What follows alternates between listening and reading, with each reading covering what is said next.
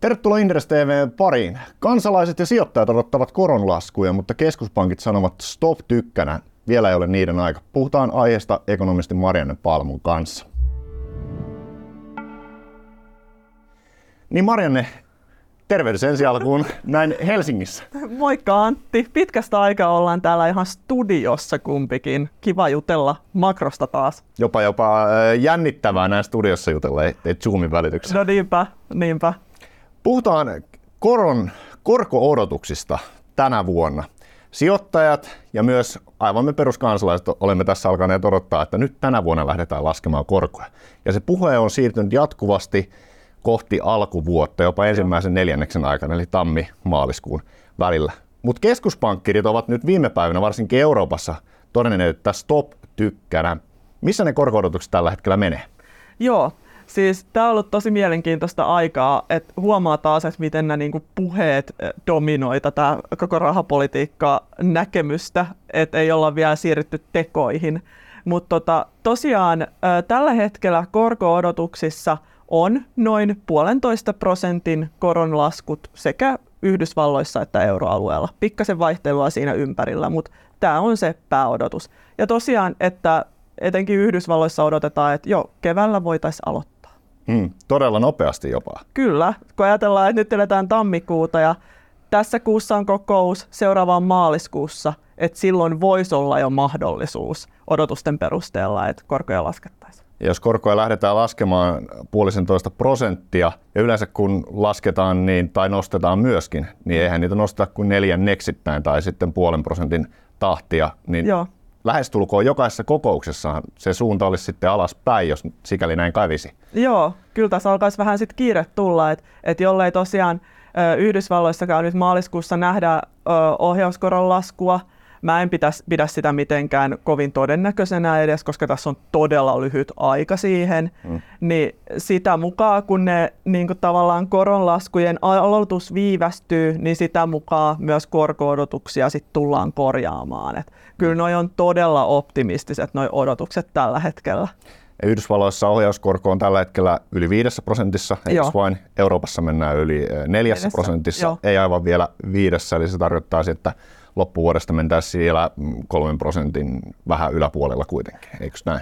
Joo, kyllä. Et se on se about, uh, about kolme prosenttia on se ohjauskoron ja 2,5 prosenttia on se talletuskoron, niin kuin EKPn talletuskoron odotus Kyllä. loppuvuoteen.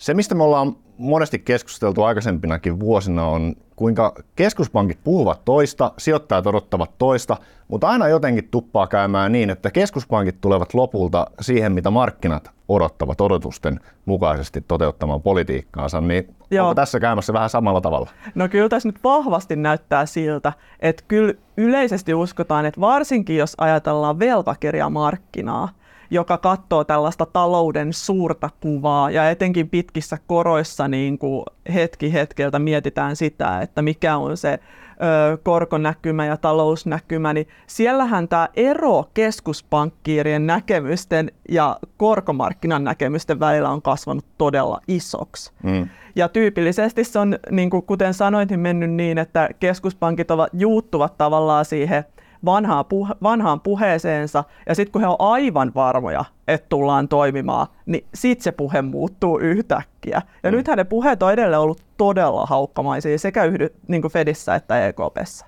Niin julkaistaan aina makrokommenttien yhteydessä tällaista haukka-indeksiä keskuspankkirien puheiden perusteella. Joo.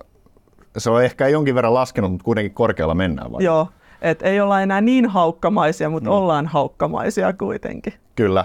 Jos ajatellaan Yhdysvaltaa ja Euroopan eroa, niin se tiedetään, että Yhdysvallat on kasvanut viime vuosina vinhaa vauhtia. Siellä on taloudessa monta hyvää tekijää, jotka myös lisäävät talouskasvun edellytyksiä verrattuna sitten Eurooppaan. Kyllähän tämä puhe Euroopassa on lähinnä synkkää, jos ei muuta. Niin onko niin, että molemmissa mantereissa tai talouksissa pitäisi korkoja lähteä laskemaan niin pelkästään – nyt saatujen talouslukujen perusteella, eikä ainoastaan sen perusteella, että miten odotetaan talouden nyt tästä lähtevän kehittymään? No jos ajatellaan, että rahapolitiikassa on aina viipeitä, että se että miten, kun keskuspankit laskevat tai nostavat ohjauskorkoja, niin se ei näy heti taloudessa. Hmm. Niin sen perusteella todellakin olisi pitänyt varmaan korkoja lähteä laskemaan jo jokin aika sitten, hmm. koska inflaatioluvut ovat kuitenkin tulleet alas aika reilusti. Ja jos ne lähikuukausina vielä jatkavat tätä alastuloa, niin kyllähän se voi taas merkitä sitä, että keskuspankit on auttamattomasti myöhässä. Plus hmm. tämä Euroopan taloustilanne, että täällähän euro, tota, euroteollisuus on aika synkissä vesissä ollut jo pitkään, niin kyllähän se, että niitä korkoja oikeasti lähettäisiin laskemaan, niin toisi sinne investointinäkymään aikamoisen petrauksen ja uskallettaisiin taas lähteä tekemään niitä investointeja. Et sinänsä kyllä koron laskuillekin olisi tilausta, mutta ymmärrän, että miksei niitä haluta tehdä vielä, koska kyllähän se inflaatio, vaikka se on tullut alas, niin on se edelleenkin korkealla. Niin muistaakseni IMFn varapääjohtaja tässä vastikään totesi, että mm koronlaskuihin ei pidä vielä lähteä menemään, sillä se saattaa ikään kuin aiheuttaa sen itseään toteuttava ilmiö, että niitä odotetaan vaan lisää, mikä taas sitten vaikuttaa inflaatio-odotuksiin mm. kansalaisten keskuudessa. Joo, se on ihan totta ja kyllä siinäkin on ihan pointtinsa, että keskuspankithan haluaa nimenomaan ankkuroida niitä inflaatio-odotuksia. Ja jos nyt niin kuin ne odotukset lähtee laukalle, niin ei sekään niin kuin hirveän, hirveän hyvä tee taloudelle. Mutta tämä on nyt tosi vaikea tilanne, että miten nopeasti se inflaatio edelleen tulee alas, vai lähteekö, onko nyt joku, että voiko joku maailmanpoliittinen tilanne esimerkiksi tuoda jonkun uuden tämmöisen tarjontashokin. No mm. sitä ei pidetä nyt todennäköisenä, että niin kuin esimerkiksi nämä logistiikkakustannukset geopoliittisten riskien takia no, hypähtäisi ihan tajuttomasti. Mutta kyllä näitä riskejä on olemassa ja sen takia varmaan keskuspankeissa halutaan nyt varmistella tosi paljon. Mm, kyllä tässä meillä otsikkonakin, että kaksi on uusi nolla mm. koroissa. Mitä se käytännössä tarkoittaa? No se tarkoittaa käytännössä sitä, että hyvin epätodennäköiseltä näyttää, että me tullaan palaamaan nollakorkojen aikaan. Mm. Mitä varmasti moni asuntovelallinen, joka on ottanut 2010-luvulla asuntolainaa, niin on saattanut pitää sellaisena normaalina.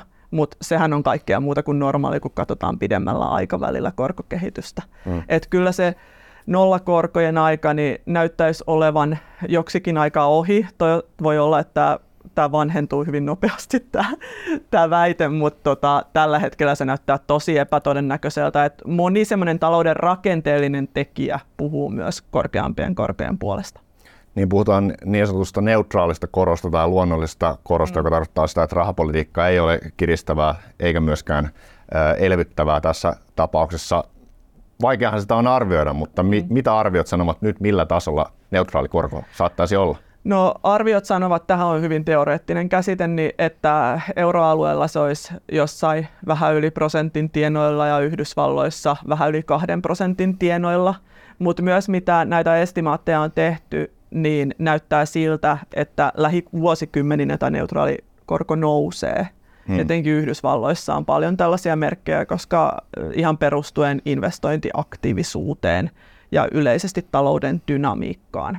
Eli ylöspäin on tultu siitä, mitä muutama vuosi sitten Joo. puhuttiin, että saatettaisiin olla niin kuin lähempänä nollaa, mitä se nyt tällä hetkellä on. Joo, kyllä siellä on tullut nämä estimaatit ylöspäin.